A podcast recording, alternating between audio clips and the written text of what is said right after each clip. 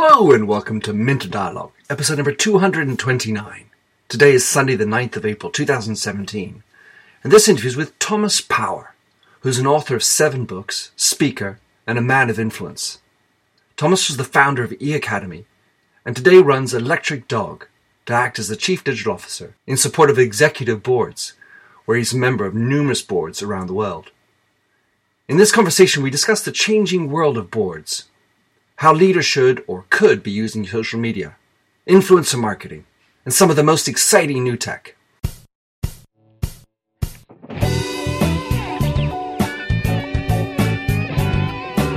Welcome to the Minter Dialogue podcast, where we discuss brand marketing with a focus on all things digital.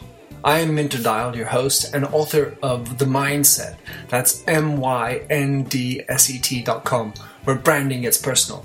You'll find the show notes to the blog for the upcoming interview. Let's cut to the quick. and Enjoy the show.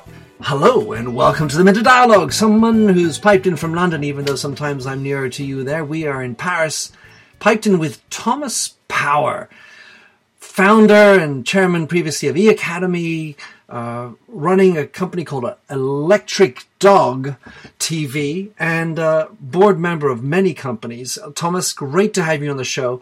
Tell us who you are and uh, what's your mindset these days. Thank you, Minter. Thank you for inviting me. Um, tell you who I am. Well, I'm a board member on many companies around the world in uh, in Europe, North America, Australia, and New Zealand. Uh, I'm 53. I've been working since I was 16, so 37 years. I'm a I'm an old tech veteran, I guess um, who's addicted to uh, technology and social media and SaaS and AI and blockchain and Internet of Things and I love uh, I love this uh, constant world of learning and absorbing this uh, this onslaught that's coming at board members across the world. It certainly is. So I suppose that d- defines your mindset. Uh, Thomas, one of the things I wanted to uh, ask you about, also being a board member on a couple of companies, is how how do you find the role of being a board member has evolved over the years in this sort of topsy turvy world, especially when you're dealing with Australia and New Zealand as well, you know, around the world. You must have a particular regard on how being a governor and a, or a director has changed and, and the, the responsibility that it represents. I, th- I think the uh, I think the amount of responsibility has gone up dramatically. It, it, it is a huge it is a huge responsibility, and you feel that responsibility on your shoulders um, all the time, representing the shareholders and getting them the returns that they seek. I think uh, you've had to become much more sophisticated as a board member. You've had to become much more uh, coherent with uh, lots and lots of law, lots of data, lots of government regulation you've had to become a, you've had to become sophisticated at governance and observation, as well as uh, as well as choosing a few good decisions. Um, and you've had to become au fait with vast vast arrays of financing and vast arrays of uh, of technology. But at the end of the day, it's still about protecting uh, shareholders and giving returns to shareholders. So I don't think I don't think that bit's changed. I just think uh, you're, you're having to upgrade your skills literally every day to cope with the speed and the scale and the onslaught of of of regulation, of uh, of data, of law, and of tech. So um, you you've got to be smart to do this, um, and it, and you've got to you've got to accept the responsibility that you're taking on. You you don't take on lightly. You've got to really consider it at length. One of the things that I've observed is that, as you say, there's so much more to take on, and yet that's also the same, of course, for the executive members of the board and the company. And so, the issue or the challenge is getting au fait with all the stuff, and yet keeping the distance. Yeah, that is a that is a huge challenge because you want to be intimate with the executive to support them on what they're trying to achieve, and in and in many ways, um, you are their uh, you are their coach, you are their mentor, you are their guide, you are their support. um, infrastructure. You are their shoulder to lean on when they need it, or when they need to bounce off ideas, or when, or even when they're going through a crisis. But at the end of the day, you are a governor of the shareholders' capital, so that makes you um, that makes you walk a fine line, uh, a fine balance. But but at the end of the day, you, you have to vote with the shareholders ahead of the executives, and uh, you have to choose the best executives to get the best outcomes for those shareholders. Um, but uh, I do love uh, I do love the executives I work with dearly around the world, and uh, I I want I want them to achieve what they're uh, what they're aiming for and the outcomes they've set themselves. All right, so let, us take that notion of defending shareholder value, which is what you what you do as a governor, and what of the these these crazy notions of customer first or employee first when you're up against shareholder first. Yeah, it's a it, it, it's a huge one. I I I think I think when you're when you're faced with this question between shareholders, between um, employees, between uh, suppliers and customers, and so on, I I think social media has changed has changed that priority, and I think I think probably with the op- influx of particularly things like Twitter, um, less so LinkedIn and, and, Facebook, but particularly things like Twitter. Um, employees come first, um, suppliers come second, shareholders come third, and actually customers come fourth. Hmm. If I was to rank them, Whereas I think in the traditional model, um, shareholders came first, customers came second, suppliers came third, and employees came fourth. Hmm. So I think social media has changed the order of the priority for the uh, for the operational running and communicating of the business quite dramatically. And when you when you see different behaviours on uh, particularly Twitter uh, across the world, um, it's dramatically affected shareholder behaviour, executive behaviour, and governance uh, behaviour. What you say is very. Day, you've got to get you've got to get the you you you've got to get hundred percent engagement with your employees to get shareholders a return. Hmm. And if you look at uh, if you look at and it might be an, an interview you do with somebody else, but when you look at the amount of disengagement or lack of engagement by employees in organisations around the world, it's quite staggering how uh, distant employees have become from uh, executives and from board members, and thus from shareholders. So, do you think that that has fundamentally changed because of the internet, or at the same time as the arrival of the internet? I would say it's fundamentally changed because of social media. And I, I don't know how we define the beginning of social media, huh. but let's let's call it the last 20 years, social media has has has changed um, employee engagement. It's changed supplier engagement. It's changed customer engagement, and thus it's changed shareholder engagement.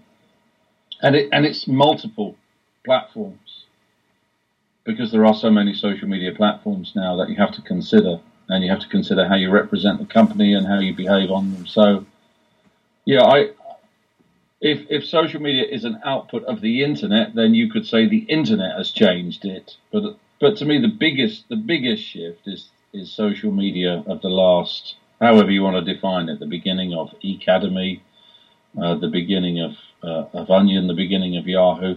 Let's call it twenty years. Yeah. Um, but I, I would say it's only in the last couple of years I'm thinking really if we if we go back to Northern Rock as August 2007, and we go through to, to 2015, where it, it, it, took all of that time to flush out the global financial crisis, I I really I really think the major impact of uh, social media on governance and corporate governance got uh, heavily underway in 2016. It was emerging up until then, but I really think it's it's accelerated in the last 18 months. All right. So when you are assessing or working with a company, whether you're on the board or not, what is your viewpoint or recommendation to the CEO and the C suite with regard to their participation and activity on social if it's so important? Oh, that's a great question. That's a great question. Most, um, I would say, most executives, even most board members, are terrified of social media. Yeah. So um, when people are when people are terrified of swimming lessons or golf lessons, it's probably uh, best to wait until they ask.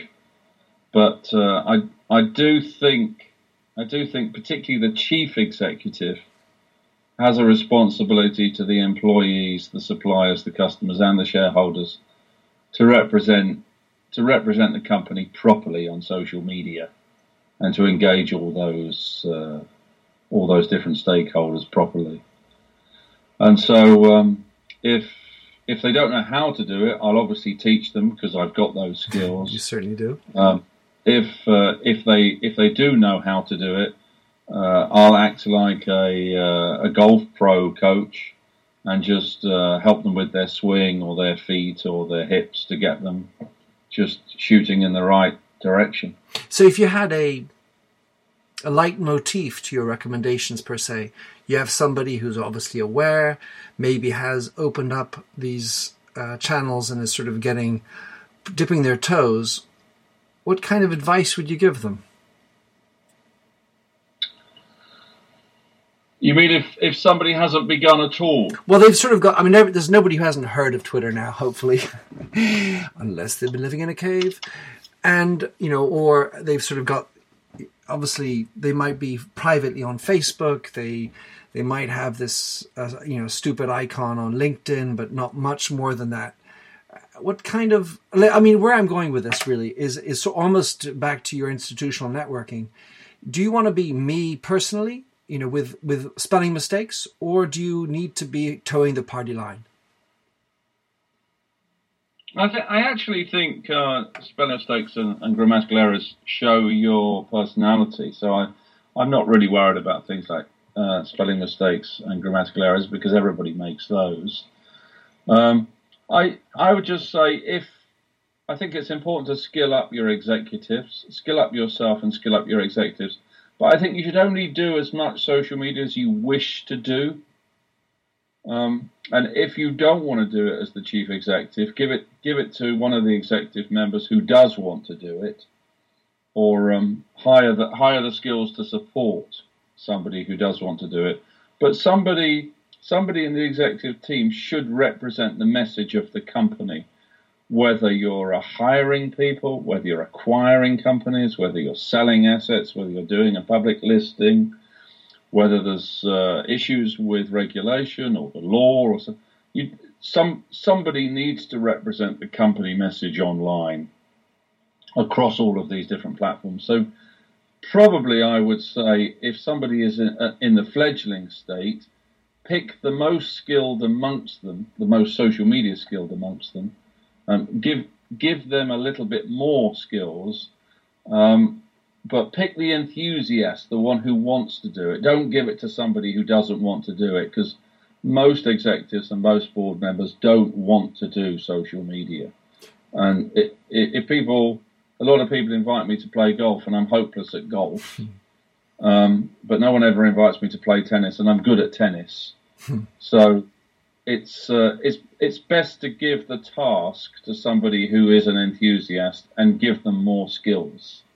Well, on air, I, I challenge you to a game of tennis. I'm looking forward to that one, Thomas. What about board? What about board of governors? Do you think that any of the governors need to be on social if it's all the same important for the company in terms of driving shareholder value? That is a really good question. That is a really, really good question. I pondered it a lot. I mean, I get I get invited onto boards of directors or to consider them because of my social profile or my social presence. So um, I sort of I, I, I get invited in as like the digital or the social guy mm-hmm. member. Um, I would say in terms of governance, no. I w- instinctively I would say no because their value their value is in their in their role in governance, insight, support, questioning, doubting, challenging. So, in in their role to represent shareholders and, and support executives, I would say no. But I still think I would say probably I'm I'm probably part of a new breed of uh, governors or board members who are comfortable with the social presence. Um, and therefore, I, I would be quite rare um, around the world. But I, I, I would, in, in, answer to your question, I'd probably say no, um, because their value is not to do that. Their value is to challenge and question and doubt and refine that organization until it's delivering the outcomes that have been agreed upon for the shareholders. But between you and me, I believe, anyway, that the presence on social that someone like you has is going to give you a leg up on understanding what's going on. Well, that's true, but I mean, you know, if I, I've taken 20 years to learn social media, so you can't expect people to learn it to that standard to my standard without many years of practice, as the same would be with tennis or golf or any sport for that matter. So it, it it's hard for board members or executives to get proficient without lots and lots of practice, and they've got to have motive.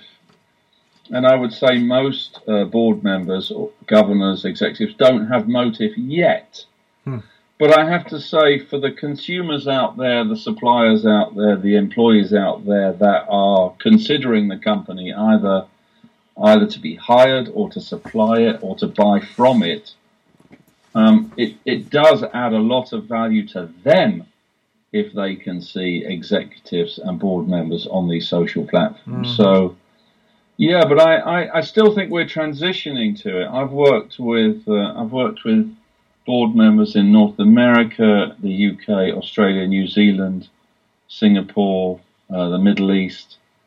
Um, but I, but I would only say it's in the last, as I say, it's only been in the last few years that they've got serious about social. Hmm. It's only just become important, and it's hitting their radar.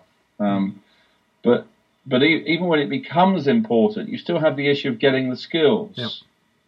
And uh, as as Matt Hancock said yesterday at the Sage Summit that I was uh, I was at uh, tweeting, um, the biggest challenge facing businesses now is digital skills, mm-hmm. and it's digital skills in the boardroom, digital skills among the executives, digital skills across the organisation. And there's a vast range of digital skills to uh, to learn, and social media is just one of those. Mm-hmm.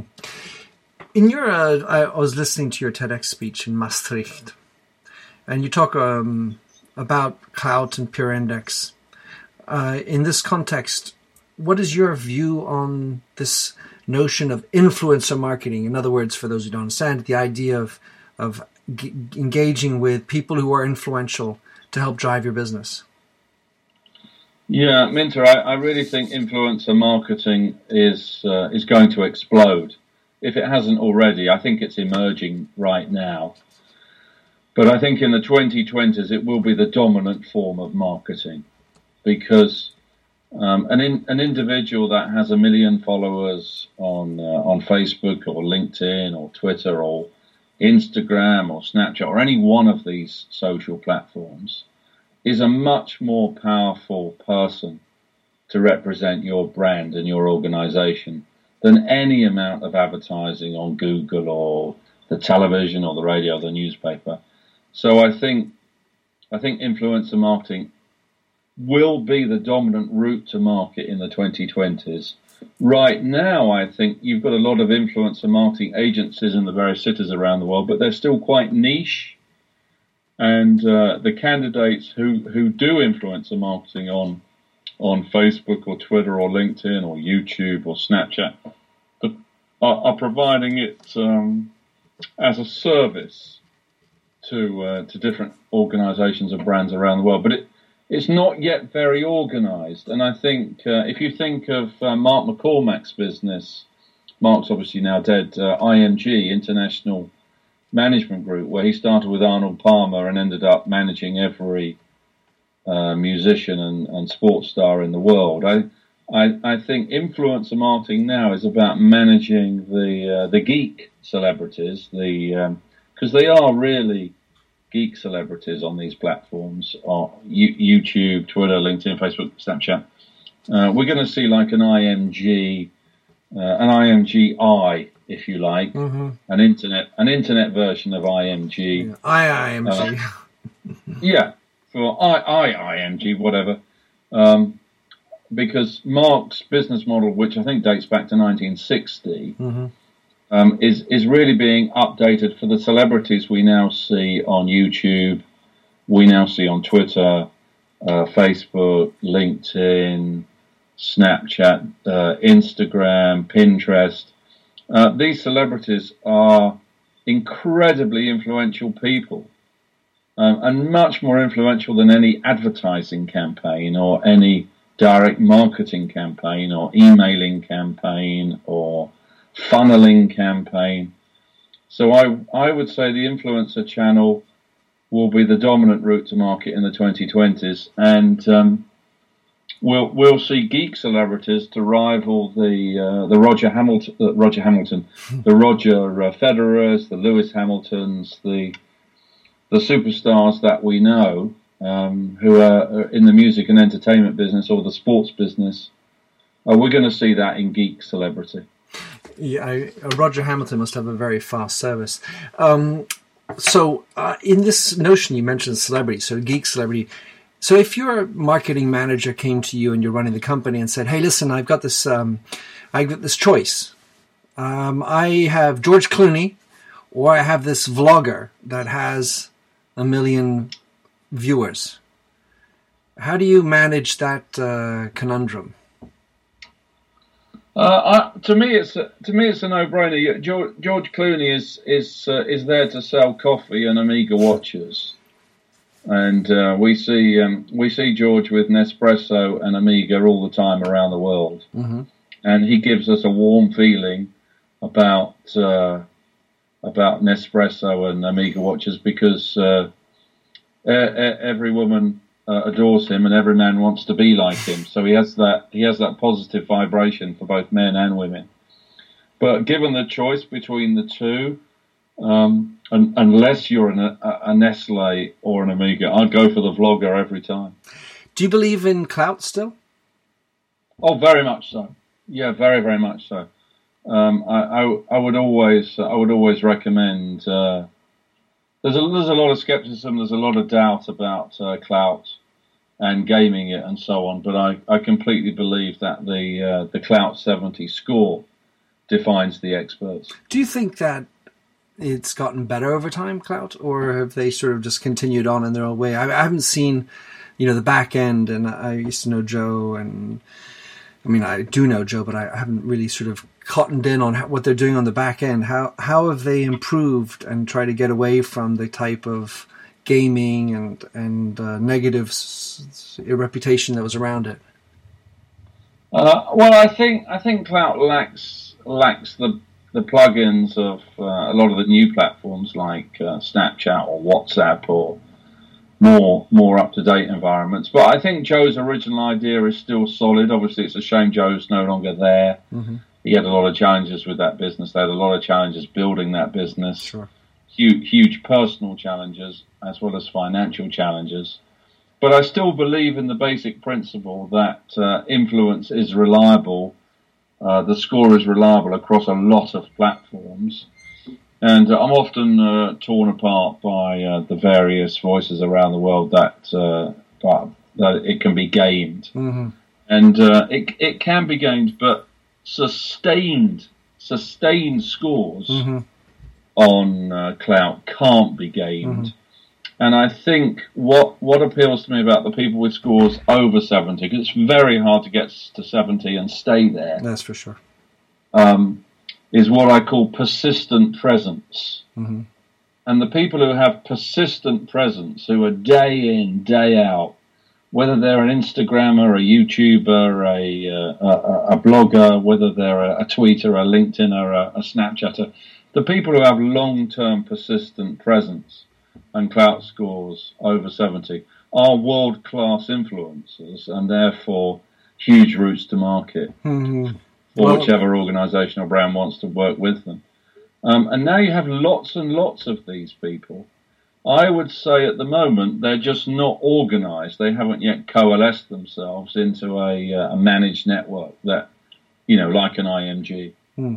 I want to finish on uh, new tech, an area that you love and that I love. What are the what is or are the new technologies that really rock your boat or you're very excited about? And in the same breath, which ones are the ones that frighten you the most? Okay, so we've we've we've had sort of our social media decade and our cloud decade, and we've now we're now into our uh, our SaaS period where we've got lots of software as a service apps on our smartphones and on our, our desktops, and you can you can run a whole business now on your uh, SaaS apps, yep. uh, big or small. So I think we've had we've gone through uh, social media. We've, we're, we're now in SaaS we're, we're, we've probably by the end of this decade we'd have completed the, the migration of more than 50% of organizations in cloud. So I now regard social media and SaaS as utility, uh, mandatory, but utility. In terms of new stuff, very fascinated by the Internet of Things, of everything being connected. Very fascinated by the uh, Alexa, the Amazon Echo, mm-hmm. and uh, the, the Google Home product. Very uh, fascinated by the connected car and the connection between the connected car, the laptop, and the smartphone and the television. Um, I'm intrigued by where all these uh, all these uh, bots and AI are going to take us with voice, uh, because it's uh, it's coming at us. Um, and I'm very fascinated by the by all the transactions moving onto the blockchain um, and the um, the development of uh, the initial coin offering and companies floating themselves on the blockchain. I, I don't know whether I understand that. I believe that, whether it's real or not, but it is happening. Um, in term in terms of AI and bots, I mean, a lot of people fear it, but I don't. I don't really fear it. I think I think bots and AI will be as trivial as websites in the 2020s and people will have bots and AI doing huge numbers of tasks for them, so they can focus on the bits of their life they they want to. I, I think bots and AI, blockchain, it'll be commoditized as early as the 2020s. So I, I don't I don't really fear anything. My biggest fear is making sure everybody keeps up. So I'm a big proponent of digital skills that uh, that all of this all of this knowledge moves onto the high street in uh, in uh, coffee shops, and you have um, you have the business cafe places where you can go and learn all this stuff from your peers when when you've got time. I, I wish there was more digital education on the high street, and I'd like to see that happen. But in in terms of fear. Um, I don't really fear anything about technology and all, all the stuff about AI putting everyone out of work and robots running the world. I think it's utter nonsense. I really do. I, th- I think I think we're actually going to have the other problem. We're going to run out of people with skills to do the work, and we're going to have to retrain hundreds of millions, perhaps billions of people to keep up with this technology. Well, then it, it it, just to be a little bit provocative, it sounds like the fear of choice. If in that we have so many choices, not enough people, not enough skills, how does one navigate as a brand, a company through this plethora of exciting opportunities? I think that is the biggest challenge facing board members and executives. There are so many muffins in the store that uh, you decide to procrastinate and not choose any. It's very, very difficult that, and everybody has a has a favourite muffin, and wants to choose the technology that they like and understand. And so, I, I think the key is to surround yourself with the skills and hire the talent who are experts at all of these different things, whether it be bots, whether it be AI, whether it be data, whether it be blockchain, whether it be SaaS, whether it be social media. Make make sure in the executive team that uh, serves the board, make sure that talent has all of that breadth and is able to build that uh, digital culture inside an organization, engage all the employees, invite all the suppliers to be innovative with the company, um, and and surround yourself with those what what can I call them? Digital Sherpas, digital guides, digital companions to make sure everybody is on the pace because it, it isn't going to slow down. It's only going to accelerate. And you, you've got to be surrounded with experts to help you make, make the choice. Otherwise, you'll sit on your hands and procrastinate. And there's a lot of procrastination um, around the world among executives and board members. Why is that? Well, because if you've got too much choice and you don't understand, it's easier to do nothing. Hmm. I was just talking with a friend, uh, Louis Degas, and he used the expression "beyond the air." And the reason why that's that struck a chord with me is that everything you're mentioning, Thomas, like AI, bots, IoT, social, even mobile, they're so everywhere and touching everything, the cloud, that the end of the day is sort of it's sort of it is the air so now it's become a question of just, you know, what air are you going to breathe and, and for what purpose? And then pulling together these things because at the end of the day, they're not in isolation. Blockchain and, and uh, AI plus SaaS and the internet and, and you just, these technologies are intertwined and have an ability to touch everything. Yeah, they're all, they're all deeply, deeply connected and they, they take me hours and hours of reading, conferences and flights to understand and appreciate. Um, and I, I do I do spend literally hundreds of hours trying to understand them all and contextualize them, so that I can give that information to board members and executives, so they so they can choose.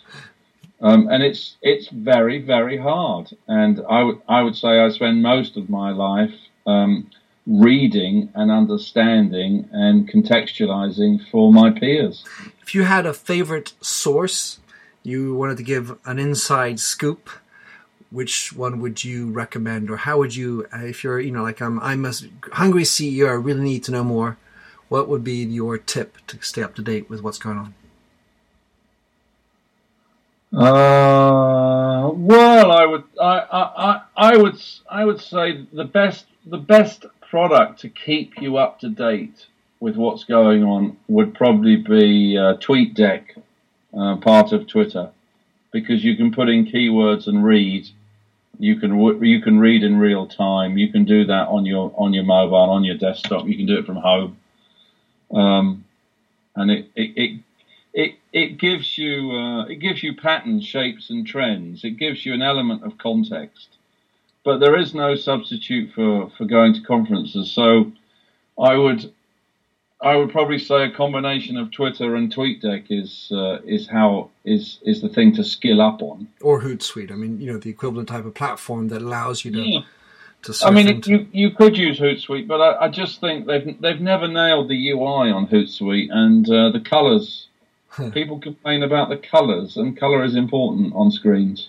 And so uh, I'm a I'm, I'm still in I'm still in the TweetDeck camp but uh, I, I, still think Twitter is the finest product ever created on the internet after the last uh, 25 years I've been online. I still don't I still don't think anybody truly understands that product.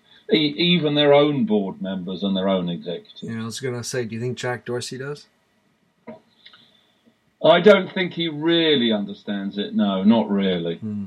Not really. Well, Mr. Trump seems to be doing a good job and I'm not going to go down that rabbit hole. Uh, he certainly knows how to manipulate it, but he's got uh, he's got a good aide in uh, in Dan Scavino who's helping him, and Dan uh, Dan is world class. Yeah.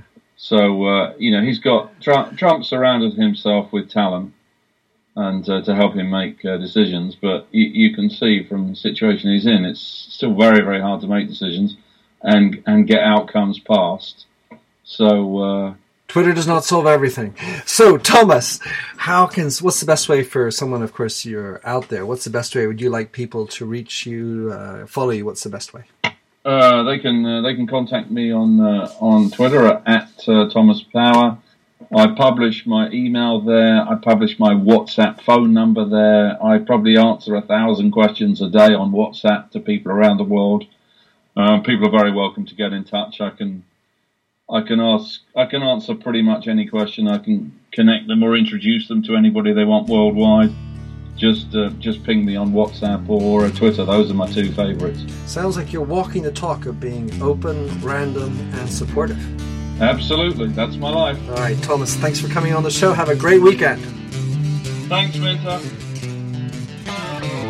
Thanks for having listened to this recording of the Minter Dialogue Show. You'll find the show notes on themyndset.com. That's mindset with a Y, where you can also sign up for my weekly newsletter at forward slash subscribe. If you like the show, please do rate it in iTunes. That really makes my day. Happy trails and enjoy Josh Sachs's Painted Fingers. Oh, fill me with all your colors any different way to rid me of the gray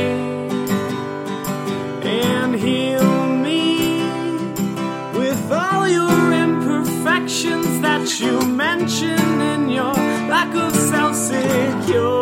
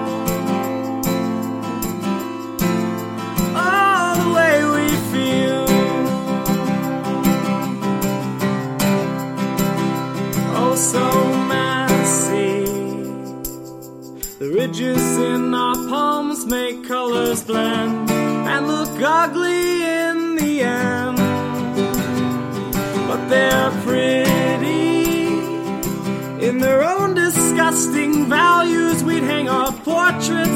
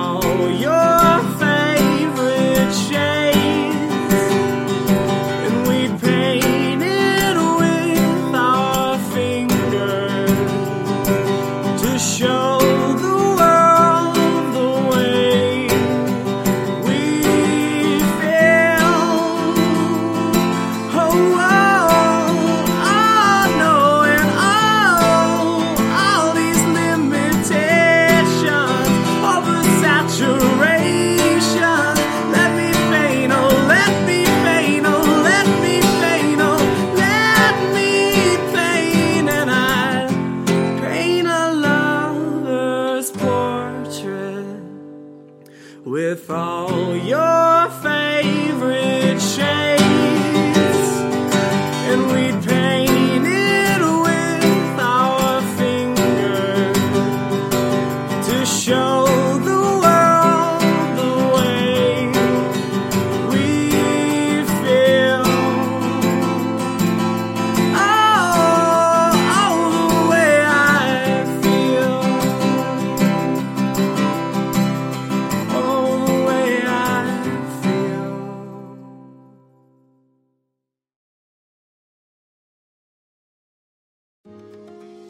Name is Cindy Burnett, and each week I interview at least two traditionally published authors on my podcast, Thoughts from a Page. We talk spoiler free about their books, so you can listen whether you have read the book or not.